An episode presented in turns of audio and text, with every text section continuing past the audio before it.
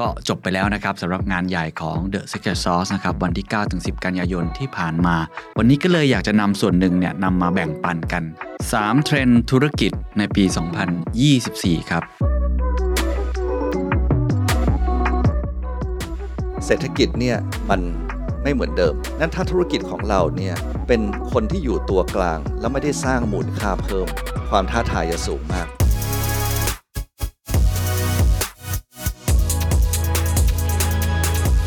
มีเดียตอนนี้มันเปลี่ยนจากคำว่า exposure เป็นคำว่า attention มันไม่สำคัญว่าเรายิงมีเดียไป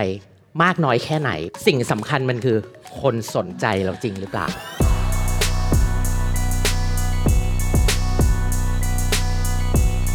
เทรนด์สุดท้ายครับ เทรนด์เทคโนโลยีครับ ทั้ง 3 ข้อนี้ Microsoft และคุณเจฟ เห็นตรงกันมาก ๆ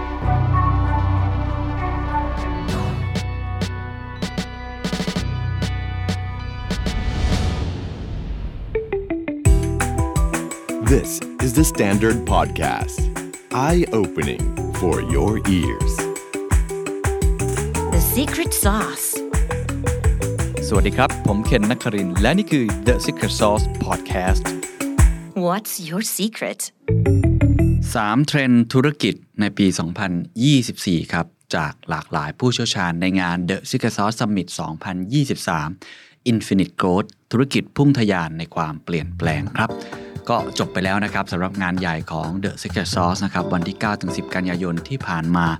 ขอบคุณทุกท่านนะครับที่ให้การตอบรับอย่างล้นหลามขอบคุณสปอนเซอร์ขอบคุณ speaker ขอบคุณ exhibitor แล้วก็ขอบคุณทีมงานของ The Secret Sauce ด้วยนะครับทำงานหนักกันมากๆเลย อาจจะมีบางส่วนที่ผิดพลาดไปก็ต้องขออภัยจริง ๆ จะนำไปปรับปรุงแก้ไขแน่นอนน้อมรับไว้นะครับ แล้วก็ขอบคุณจริง ๆ ที่มาเป็นส่วนหนึ่งของเรา แล้วผมได้ค้นพบเลยว่า ผู้ประกอบการไทยนักธุรกิจไทย หรือว่าคนทำงานเนี่ยโอ้โห เป็นคนที่มีพลังในการขวนขวายหาความรู้มากๆนะครับ เพราะว่าทุกคนเนี่ยตั้งใจเรียนมากๆเลย วันนี้ก็เลยอยากจะนำส่วนหนึ่งเนี่ยนำมาแบ่งปันกัน อยากให้เป็นสังคมที่เราแบ่งปันความรู้กันนะครับ แต่อาจจะขออนุญาตแบ่งปันในระยะเวลาที่ไม่นานมากนัก เพราะว่าจริงๆ ถ้ารวมกันทั้งหมดเนี่ย ผมว่าหลายหลายสิบชั่วโมงนะครับ ทั้งคนที่อยู่ main stage แล้วก็ expertise room วันนี้เลยอยากจะยกมาบางส่วน โดยเฉพาะบางส่วนที่ผมยกมาจาก 5 ผู้เชี่ยวชาญก็คือคุณปิติจาก TTB นะครับทหารไทยธนชาติพี่เอิร์ธอัธวุฒิจาก Adapter ซึ่งเป็น session ที่คนสนใจเยอะที่สุดเลยนะครับ ผมคิดว่า hot มาก ๆ เรื่องการตลาด เรื่องเทคโนโลยีผมรวมมาจาก 2 ท่านครับ คือคุณเจฟกาวินจาก McKinsey & Company อันนี้ก็มี best practice ที่น่าสนใจมาก คุณเต้ยธนวัฒน์จาก Microsoft นะครับ แล้วก็เทรนด์เรื่องกลยุทธ์ก็คือจากอาจารย์ธนัยชรินทร์สารนั่นเองนะครับถ้าเกิดว่าใครรู้สึกว่าไม่จุใจก็สามารถไปซื้อบัตรรับชมย้อนหลังได้นะครับ ขายบัตรแล้วที่ Zipevent 590 บาท รับชมได้ 6 เดือนเต็มตั้งแต่ 1 ตุลาคมเป็นต้นไป แล้วก็มี Key Takeaway มีบทสรุปส่งให้ด้วยนะครับ อย่างละเอียดเลย วันนี้เลยคิดว่าผมสรุปออกมาเป็น 3 เทรนด์ด้วยกัน จะมีเทรนด์เศรษฐกิจ ซึ่งผมเรียกว่ามันคือ trade tension มีความตึงเครียดทางด้านการค้าขายระหว่างประเทศ มีเรื่องของ slow growth คือการเติบโตที่ต่ำลงของโลกใบนี้ มีเรื่องของ no easy money ก็คือคำว่าโลกในยุคที่คุณกู้แล้วดอกเบี้ยต่ำๆเนี่ย มันจะหมดลงไปแล้ว นี่คืออันแรกเทรนด์เศรษฐกิจนะครับซึ่งผมอ้างอิงจากคุณปิติในเซสชันที่พูดเรื่องของอเศรษฐกิจโลกในปี 2024 เทรนด์ที่ 2 คือการตลาด การตลาดนี่ไม่น่าเชื่อครับ คนพูดคำนี้ในหลายเวทีแทบจะตรงกันมาก attention economy ครับการตลาดแบบที่คุณจะต้องสร้าง attention ให้ได้ มันไม่เหมือนเดิมอีกต่อไป นะครับแล้วก็อันที่ 3 เทคโนโลยีอันนี้ไม่ต้องพูดถึงครับ ถ้าไม่นับเทคโนโลยีเฉพาะตัวที่เกี่ยวข้องกับอุตสาหกรรมของคุณอยู่แล้ว เรื่อง energy transition หรือว่าเรื่องโรบอทถ้าเอาโดยภาพรวมที่กระทบกับคนทุกคนก็คือ generative AI นั่นเองนะครับ ไปทีละอันนะครับ อันแรก trade tension slow growth แล้วก็ no easy money นะครับโลกโตช้าทำไมฮะคุณปิติเล่าให้ฟังนะครับว่าทุกวันนี้เศรษฐกิจโลกโตช้าลงอย่างเห็นได้ชัด แล้วก็เป็นแบบแบบนี้นะฮะในหลาย ๆ ประเทศ ตั้งแต่สหรัฐจีนสหรัฐอาณาจักรหรือว่าอินเดีย ส่วนหนึ่งหลักๆ อาจจะใช้คำนี้ก็ได้ บางคนอาจจะบอกคำนี้มันแรงเกินไป deglobalization อาจจะแรงไปนิดนึง แต่ว่าถ้าใช้คำนี้แล้วกันคือมันมี trade tension คือมีเกิดข้อพิพาทข้อขัดแย้ง แล้วก็การกีดกันทางการค้า หรือว่า เกิดกติกาใหม่ๆของโลกมากมาย CBAM อะไรแบบนี้เป็นต้นนะครับ มีตัวเลขที่น่าสนใจครับ ถ้าใครดูตามกราฟนะครับ จากเดิมเนี่ยไอ้พวกข้อกำหนดทางการค้าต่างๆ ที่เป็นกติกาใหม่ของโลก คล้ายๆกับดูฟุตบอลแล้วมี VAR อะไรแบบนั้นแหละนะฮะ จากเดิมมีอยู่ 115 นะครับ ในปี 2010 ผ่านมา 13 ปี ปัจจุบันมี 2,153 ข้อ มันมีข้อจำกัดเยอะขึ้นมากๆ ซึ่งสาเหตุ หลายคนก็คงเห็นภาพแล้วเนาะตั้งแต่สหรัฐกับจีนหึ่มๆกันแบบนี้เป็นต้น แล้วก็มีเรื่องของสิ่งแวดล้อมมาเป็นเงื่อนไขหลักอีกด้วยหรือในอีกมุมหนึ่งก็คือไอ้ globalization ในอดีตของถูกเนี่ยเราไปตั้งโรงงานเลยแรงงานดีๆ ไปเปิดเสรี ตอนนี้มันอาจจะไม่ได้เสรีทั้งหมดอีกต่อไปนะครับ หลายสิบปีที่ผ่านมาเนี่ยเราได้พลังจากสิ่งที่เรียกว่า globalization นะครับการค้าแบบไร้พรมแดน แต่สังเกตไหมครับว่า สองสมปีที่ผ่านมาเนี่ยมันมีแต่ข้อขัดแย้ง และพยายามดึงทุกอย่างกลับมาปกป้องตัวเอง การกีดกันทางการค้าการทะเลาะเบาแวงกัน แล้วสิ่งหนึ่งซึ่งใส่เข้าไปเยอะมากเลยคือกติกาใหม่ ๆ ด้วยเหตุผลของเรื่องของสิ่งแวดล้อม ซึ่งเป็นเหตุผลที่ดีและจำเป็นนะครับ แต่ถูกมาใช้เกินเบอร์หรือเปล่า อันนั้นก็ว่าไป ผมมีลูกค้ารายหนึ่งส่งออกนะครับ ไปถึงอเมริกา เข้าไม่ได้ เพราะว่าทางอเมริกาถามว่าไอ้สินค้าคุณเนี่ยมีชิ้นส่วนจีนอยู่ในนั้นเท่าไหร่ ในสุดต้องจ่ายเงินเอาของกลับมาเมืองไทย มาดึงชิ้นส่วนออก แล้วต้องพิสูจน์ให้ได้ว่าชิ้นส่วนนี้มาจากไทยเท่าไหร่ มาจากจีนเท่าไหร่ แล้วส่งกลับออกไปใหม่นะครับ ชีวิตยากมากเลย เพราะว่ากติกาเหล่านี้มันเป็นตัวขัดขวางการเจริญเติบโตในรูปแบบเดิมนะครับเพราะนั้นการค้าไม่เหมือนเดิม เราจะทำเหมือนเดิมได้ไหม อันนี้คือคำถามข้อแรกที่ชวนคิด นอกเหนือจากนั้นนอกจากโลกโตกช้าลงแล้วเนี่ยยังเป็นเรื่องของจีนด้วยครับก็คุณปิติเน้นเรื่องจีนเป็นหลัก เพราะว่าจีนนี่เป็นพี่ใหญ่ของเศรษฐกิจโลกที่ขับเคลื่อนเยอะมากเลย เพราะว่าเขาเป็นเศรษฐกิจขนาดใหญ่แล้วก็เติบโตเยอะ 10%ในรอบ 30 ปีที่ผ่านมานะครับ แต่ปัจจุบันเนี่ยมีความท้าทายภายใน ซึ่งเกิดจากการอ่าจำกัดเองของภาครัฐเขาด้วย คนหนุ่มสาวว่างงาน มีเรื่องประเด็นเรื่องฟองสบู่อสังหาริมทรัพย์ เมื่อรวมกับปัญหาภายนอกคือ trade tension เนี่ยก็ยิ่งสุดหนักกว่าเดิมนะครับ กระทบกับพวกเราอยังไงก็กระทบกับประเทศไทยว่ายกตัวอย่างเช่นเอาง่ายที่สุดนะครับ เช่นเรื่องของนักท่องเที่ยวจีน แม้ว่าเรากำลังจะพยายามทำให้มันเกิดฟรีวีซ่าเกิดขึ้นนะครับเพื่อทำให้นักท่องเที่ยวจีนเนี่ยมามากขึ้น แต่ปรากฏว่ามีข้อมูลระบุนะครับ คุณเบติบอกว่าคนจีนเนี่ยจนลง อัตราที่คนจีนเนี่ยจะเที่ยวนอกประเทศเนี่ยยังไม่ค่อยฟื้น ฟื้นไม่ถึง 30%ของช่วงก่อนโควิดเลยด้วยซ้ำดังนั้นถ้าเกิดว่าใครทำธุรกิจเกี่ยวข้องกับการท่องเที่ยวค้าขายที่พึ่งพาตลาดของจีนผมคิดว่าก็ต้องอประเมินดีๆนะครับ ว่าตลาดของคุณนั้นยังมีกำลังซื้ออยู่หรือเปล่านะครับ อีกอันหนึงที่มันยากขึ้นนอกจากเศรษฐกิจโตช้าลงแล้วด้วย คือรูปแบบของธุรกิจก็เปลี่ยนครับ ตัวรูปแบบของธุรกิจในอดีตคือมีคนกลางคนกลางเนี่ยสามารถที่จะเป็นตัวแทนในการแลกเปลี่ยนสินค้าได้ง่ายเอเจนต์หรือว่าอาจจะเป็นพวก distributor dealer อะไรต่างๆ นานา แต่ว่าปัจจุบันเนี่ยมันมันอาจจะไม่ค่อยใช่แล้ว โดยเฉพาะ SME ไทยที่ทำธุรกิจนี้ค่อนข้างเยอะนะครับ คือมันตัดข้อกลางออกไป สมมุติว่าใครหลายคนเนี่ยซื้อสินค้าจีน นะครับตอนนี้ถ้าเกิดเราเปิด social commerce ต่างๆ live commerce ต่างๆ ก็จะเห็นเลยว่าสินค้าจีนราคาถูกเนี่ยอยู่ใน live commerce มากมายนะครับแล้วก็ไม่ทันตั้งตัว เพราะฉะนั้นหลายครั้งเนี่ยการที่คนนำสินค้าเหล่านั้นมาขายในเมืองไทย อาจจะไม่ใช่ช้อยแรก ๆ ของคนที่เขาจะซื้อของเราเป็นต้น มีกราฟกราฟหนึ่งครับดูภาพตามนะครับเป็นกราฟที่เราว่าทุกวันนี้มูลค่าสินค้าที่นำเข้าจากจีนมาไทยนั้นเติบโตขึ้น โดยเฉพาะกลุ่มวัตถุดิบและสินค้าชั้นกลาง คือไม่ใช่แค่สินค้าอุปโภคบริโภคแบบสำเร็จรูป แต่เป็นสินค้าที่เป็นวัตถุดิบก็ถูกนำเข้ามาในไทยเช่นเดียวกัน ก็คือตอนนี้ไม่ใช่แค่สินค้าที่ผมพูดไปเมื่อครู่ แต่ว่าสินค้าที่เป็นวัตถุดิบและสินค้าขั้นกลางเนี่ยถูกนำเข้ามาในไทยเช่นเดียวกัน ถามว่ามันจะเกิดอะไรขึ้น ใครที่เป็นผู้ประกอบการ B2B หรือต้องทำสินค้าแข่งกับจีนโดยตรงเนี่ยจะค่อนข้างเหนื่อยครับ ต้องหาวิธีการรับมือ โดยเฉพาะเรื่องดิจิทัลอะดัปชันเพราะว่าสินค้าจากจีนตอนนี้ส่งถึงมือลูกค้า ก็คือแบบบางคนไม่ใช่แค่ B2C แต่ D2C เลย คือ direct to customer เลยด้วยซ้ำเนี่ย เพราะฉะนั้นโลกอีคอมเมิร์ซกลายเป็นความปกติใหม่ของลูกค้าไปแล้วคำถามก็คือคนที่ทำธุรกิจลักษณะแบบนี้เนี่ย เราจะปรับตัวอย่างไรครับ วันนี้เราจะทำอะไรจะจองโรงแรมจะซื้อของเข้าออนไลน์มีทุกอย่างนะครับเพราะฉะนั้นจากภาพบนเนี่ยถ้าเราผลิตของแข่งกับจีนเราก็เหนื่อย ถ้าธุรกิจของเราเป็นตัวกลางที่เรียกว่า B2B นะครับ แล้ว B จาก B ใหญ่ไป B เล็กไป B เล็กลง แล้วไปถึง C คือ consumer เนี่ยตอนนี้เริ่มถูกฆ่าตัดตอน เพราะว่า B ใหญ่เขาบอกเขาคุยกับ C โดยตรงได้เลยนะครับ ผ่าน e-commerce นั้นถ้าธุรกิจของเราเนี่ยเป็นคนที่อยู่ตัวกลาง แล้วไม่ได้สร้างมูลค่าเพิ่ม หรือเป็นผู้ผลิตที่ต้องชนแบบเรียกว่า head on เนี่ยกับจีนเนี่ย ความท้าทายจะสูงมาก นั้นจะเห็นได้นะครับว่าเนี่ยครับมูลค่าตลาดของ B2C ก็คือเขาวิ่งตรงเลย ข้ามหัวคนกลางไปเลยเนี่ยมันเยอะขึ้นเรื่อยๆนะครับแล้วประเทศไทยเองก็เป็นประเทศซึ่งการเข้าถึงของดิจิทัลอินเทอร์เน็ตมือถือดีมากนะครับดังนั้นแล้วเนี่ยการจับจ่ายออนไลน์ เป็นเรื่องซึ่งเป็นธรรมชาติมากสำหรับคนไทย เพราะฉะนั้นที่บอกว่า เอ้ยไม่เป็นไรหรอก ยังมีเวลาไม่มีเวลานะครับ เพราะว่าเรื่องของ digital adoption ที่สูง การเข้าถึงอินเทอร์เน็ตที่สูงเนี่ยมันจะทำให้สิ่งเหล่านี้มันเกิดเร็วขึ้นเร็วขึ้นและเร็วขึ้น เพราะนั้นเราอยู่ตรงไหนนะครับ ทิ้งท้ายครับมี 5 ตัวอักษรนะครับที่ผมคิดว่าทุกท่านเอาไปปรับใช้ได้เลยเป็น megatrend ที่ผมคิดว่าเกี่ยวข้องกับทุกคนแน่ๆ 4D 1 H ครับ D แรก deglobalization ครับ โลกเปลี่ยนไปแล้วเราอยู่ใน supply chain ใหม่หรือเปล่า 2. decarbonization ครับ เราอยู่ใน ESG trend หรือเปล่า 3. digitalization ครับลูกค้าคุณปรับสู่โลกดิจิตอลแล้ว คุณปรับตัวแล้วหรือยัง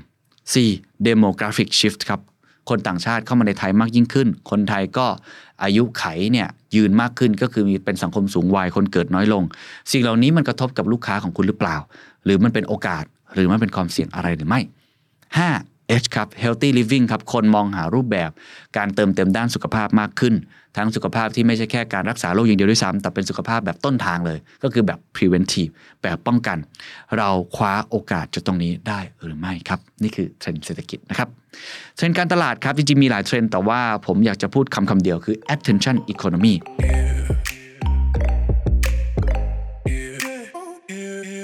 มันคืออะไร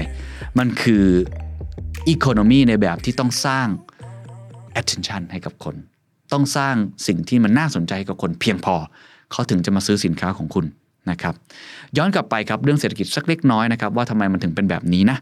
เขาบอกว่าภาวะเงินเฟ้อเนี่ยมันเป็นเรื่องใหญ่ คุณเอิร์ธอะแดปเตอร์เล่าให้ฟังว่าภาวะอินฟลชันได้สร้างพฤติกรรมใหม่คือเป็น new spending habits ของลูกค้า จากเดิมต้องไปเกาหลียุโรปตอนนี้ครับคนเปลี่ยนมาเที่ยวใกล้บ้านมากขึ้น เพราะว่ามันแพงใช่ไหมหันมา search การไปสวนเบญจกิติที่เที่ยวอุทัยธานี หรือว่าใช้คำว่าสถานที่ท่องเที่ยวใกล้บ้านฉันมากขึ้น อันนี้ไม่ใช่แค่คนไทยนะ จริงคนต่างชาติก็เที่ยวกันเองเยอะขึ้นด้วยนะครับในภูมิภาคของเขาตั๋วเครื่องบินแพงมากเลยนะตอนนี้นอกจากนี้ยังหันมาปรนเปรอตัวเองมากขึ้นนะครับยกตัวอย่างเช่นคนไทยเสิร์ช only fan มากขึ้นฟิลเลอร์มากขึ้น Tinder มากขึ้น Botox มากขึ้น อันนี้ก็อาจจะตรงกับสิ่งที่เมื่อสักครู่ผมบอกเนาะเรื่องของ healthy living อะไรแบบนี้เนาะโลกนี้พี่เอิร์ธบอกว่าไม่ค่อยมีอะไรกลางๆอีกต่อไปแล้วให้ keyword มา 2คำครับ 1. value for money 2. premiumization ก็คือแบบแรกก็คือคุ้ม แบบที่ 2 ก็คือรวยอยู่แล้วไม่สนใจ แพงไปเลยขอพรีเมียมไปเลย ดังนั้น แบรนด์ต้องกลับมาทบทวนราคาของตัวเองใหม่ครับ ทบทวนคุณค่าที่มอบให้ลูกค้าใหม่ อาจจะเริ่มบุกสินค้าพรีเมียม เจาะ high value หรือว่าเรื่องของอสินค้าที่เป็น value for money ก็ได้ รวมทั้งอย่าลืมนะครับว่าทุกอย่างนั้นควรจะเป็น digital native นะครับ เราเห็นมิติหนึ่งที่น่าสนใจมาก ๆ ก็คือว่า ในขณะที่คนมองหาที่รวมหนี้บัตรเครดิตกันมาก ๆ คนก็กลับยัง search หาของพรีเมียมอย่างเช่นแบรนด์โกยาร์ดในขณะที่คนหาแหล่งในการกู้เงินออนไลน์ คนก็ยังเสิร์ชหา BMW Series ใหม่ ในขณะที่คน search หาโปรโมชั่นที่ดีที่สุด เพื่อประหยัดเงินตัวเอง คนก็ยังมองหาที่ที่เป็น fine dining ที่ดีๆ ในกรุงเทพ หรือแม้กระทั่งในขณะที่คนมองหา skincare เซเว่นแต่คนก็ยังมองหา skincare Dior ในทางที่มันสวนกัน ฉะนั้นอย่างที่เมื่อกี้ผมตอกย้ำเลยว่า ตอนนี้วิธีการมันจะมีแค่ไม่วิ่งไปบน ก็ต้องวิ่งลงล่าง ถ้าเราไม่วาง position ของเราเองเป็น premiumization เราก็ต้อง value for money นะครับ ทีนี้อะเรามาเจาะ attention กันต่อครับ attention เนี่ยพี่เอิร์ธย้ำคำนี้ครับ บอก focus really on attention บอกตั้งใจมาก ๆ เลย เพราะอะไรทุกวันนี้ใครยิง ad บ้างครับ ในบนโลกออนไลน์ หรือใครซื้อโฆษณาตาม traditional media บ้าง ค่าใช้จ่ายเพื่อการยิงโฆษณายิง ad เนี่ยสูงขึ้นเรื่อยๆนะครับไม่ว่าจะเป็นช่องทางไหนก็ตาม นั่นหมายความว่าถ้าเกิดเรามีสินค้าแล้วเราต้องการทำการตลาดดิจิทัลสักครั้งหนึ่ง ต้องแม่นมากๆ ต้องเอาให้อยู่ให้ได้คือยิงแล้วคุ้ม เพราะฉะนั้นมันเปลี่ยนจากเดิมที่เรามักจะทำแบบ exposure คือทำให้เห็นบ่อยๆ bombard marketing เจอแล้วรู้สึกชอบกลายมาเป็นการสร้าง attention คือเห็นแล้ว เอาให้อยู่หมัดเลย เพราะ attention ที่ดี คุณจะไม่ได้แค่ performance แต่คุณจะได้ branding ไปด้วย ในงานพี่เอิร์ธบอกเลยนะครับว่า ยุคนี้ต้องเป็นคำว่า brand บวก performance brand formance สำหรับผมนี่คือ keyword ที่สุดในการ present ของพี่เอิร์ธในครั้งนี้ branding กับ performance การตลาดจะไม่แยกออกจากกัน ถามว่าจะสร้างได้อย่างไร มีหลายวิธี วิธีหนึ่งที่ทำให้เกิดทั้งยอดขาย และในแง่ของตัว branding ได้ คือ creator ครับ creator ซึ่งอันนี้ตรงกับที่อาจารย์ทนายพูด creator led economy creator คือกุญแจสำคัญที่จะช่วยให้แบรนด์นั้นสร้าง attention ได้ ถามว่าทำไมถึงเป็นแบบนั้นคำตอบก็คือต้นทุนของ creator ครับ creator คือใครครับ creator คือกลุ่มที่มีฐานแฟนหรือ follower อยู่แล้ว ซึ่งชอบหรือรักในวิธีการเล่าเรื่องของเหล่า creator ต่างจากแบรนด์ครับอาจจะมีลูกค้าที่ภักดี มี loyalty อยู่ แต่ไม่สามารถดึง attention ได้ดีเท่ากับ creator ถามว่า creator ต่างกับ influencer ไหมอ่าหลายคนบอกเอ๊ะมันคล้ายกันหรือเปล่า ที่ปกติแล้วเราอาจจะมองว่าคล้ายๆกัน creator คือใคร creator คือคนที่สร้างออริจิน l ล content เน้น Creative Lead และทำคอนเทนต์เพื่อต้องการ Entertain Educate หรือแชร์ Value ร่วมกับ Follower หรือ Viewer ของเขา ในขณะที่ Influencer ไม่จำเป็นต้องสร้าง Original Content ได้คอนเทนต์มาจากแบรนด์ก็ได้ นะครับและไม่จำเป็นต้องเป็น Creative ก็ได้ และที่สำคัญที่สุดหน้าที่ของเขาคือการชักชวนให้คนซื้อสินค้า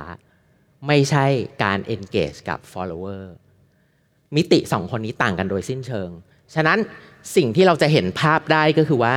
influencer เนี่ยโจทย์หลักของเขาก็คือทำให้เกิดเขาเรียกว่า transactional กับสินค้าเราทำให้คนซื้อสินค้าเรานั่นแหละ ถ้าพูดตรงๆ แต่ creator อะ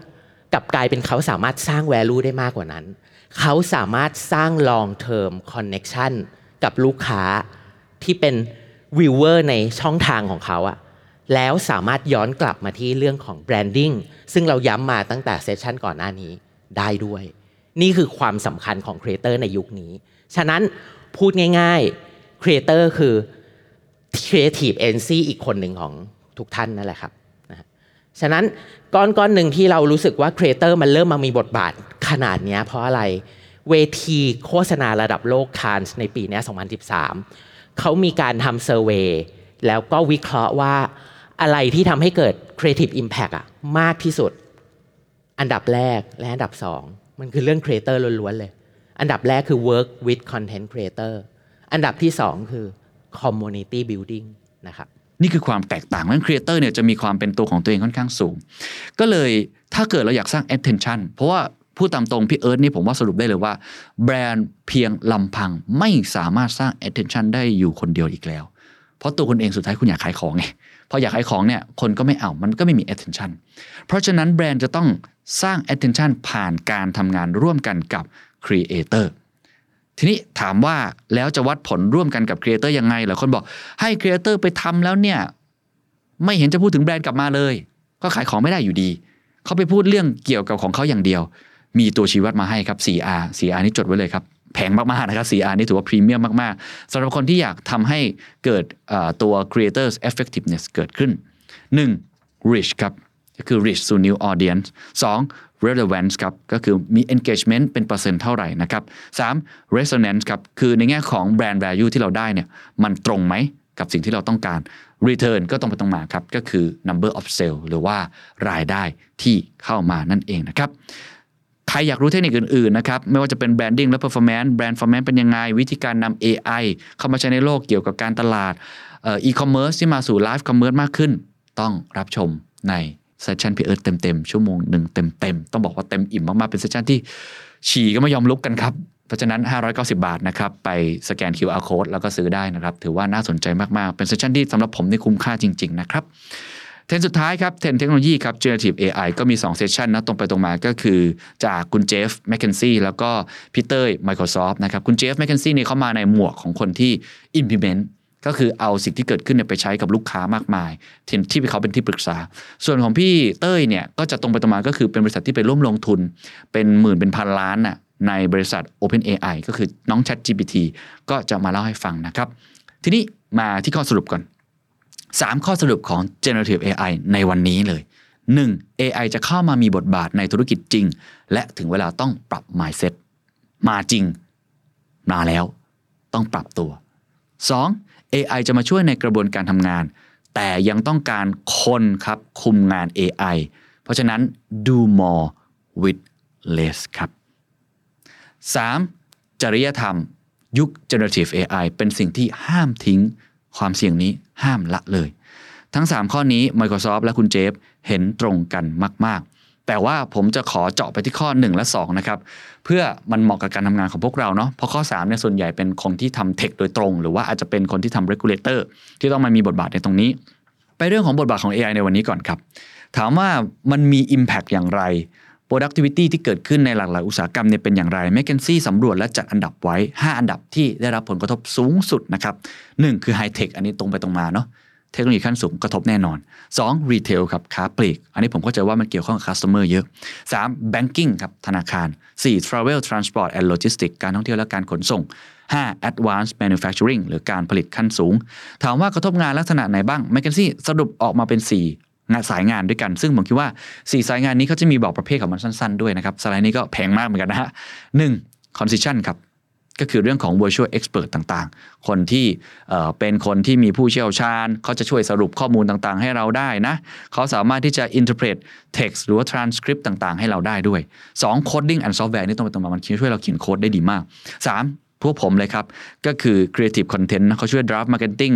อีเมลที่อ l ไลน์ไปกับแบรนด์ได้แบบนี้เป็นต้น และ4 customer engagement 4 อย่างนะครับ อันนี้เอาลองไปปรับใช้ในองค์กรของท่านได้เลย เพราะว่าบางองค์กรอาจจะไม่ได้ทำ marketing โดยตรง อาจจะไม่ได้ทำ customer engagement โดยตรง แต่ว่าคุณมีส่วนนั้นที่คุณต้องทำก็คิดว่าอาจจะเอา AI มาช่วยตรงนี้ได้มากยิ่งขึ้นนะครับ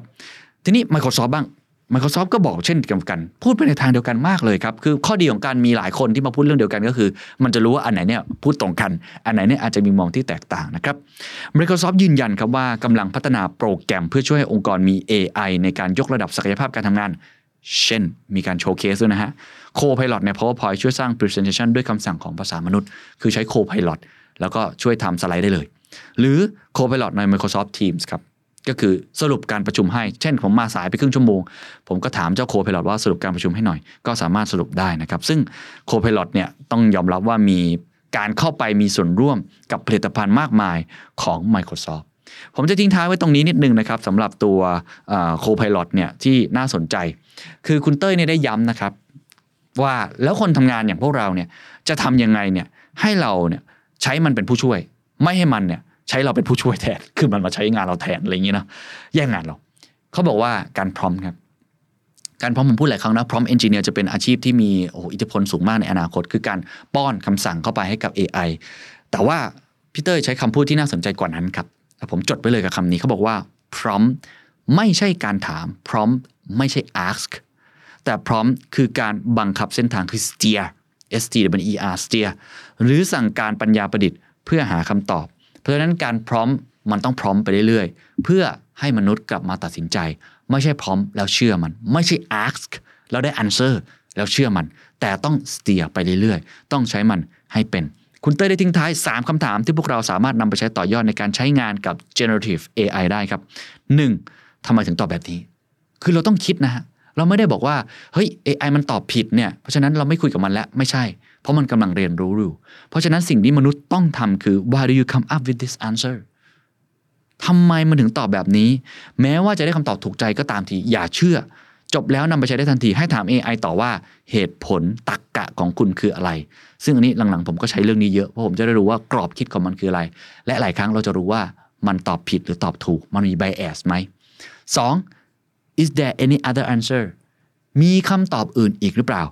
แม้คำตอบถูก อย่าพึ่งพอใจ ให้สั่งการคำถามถึงคำตอบในรูปแบบหรือมิติอื่น ๆ เพราะนอกเหนือจากการพยายามค้นหาคำตอบแล้ว เรายังต้องการผู้ช่วยในการเรียนรู้ในรูปแบบของ Copilot เพราะฉะนั้นมีคำตอบอื่นอีกไหม อันนี้ผมใช้บ่อยมากนะ alternative answer alternative option แบบนี้เป็นต้นนะครับ 3. ไม่ใช่แบบนี้หรืออ่าอันนี้ผมไม่เคยใช้นะ น่าสนใจ เขาบอกว่าหากคำตอบผิดพลาด คลาดเคลื่อนจากการฟุ้งเฟ้อหรือจินตนาการของ AI บางทีเขาเรียกว่า hallucination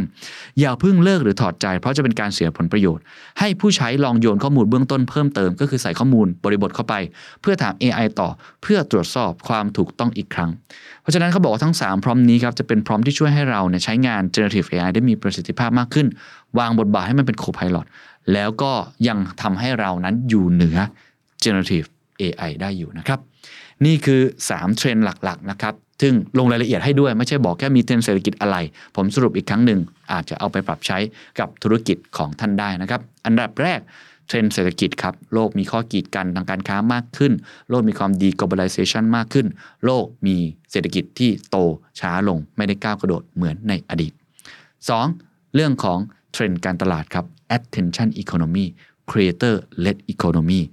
มองหา creator เอาไว้ หรือถ้าคุณเป็น creator อยู่แล้ว นี่อาจจะเป็นโอกาสทองของคุณ ที่ทำให้ทำงานร่วมกับแบรนด์ได้มากยิ่งขึ้น 3. ครับเทรนด์เทคโนโลยีครับ generative AI ให้ใช้มันเป็น co-pilot ต้องกระโดดเข้าไปใช้มัน และหัดพร้อมเพื่อเรียนรู้กับมันไปพร้อมๆกัน ทั้ง 3 เทรนด์นี้ทุกท่านจะเอาไปปรับใช้อย่างไร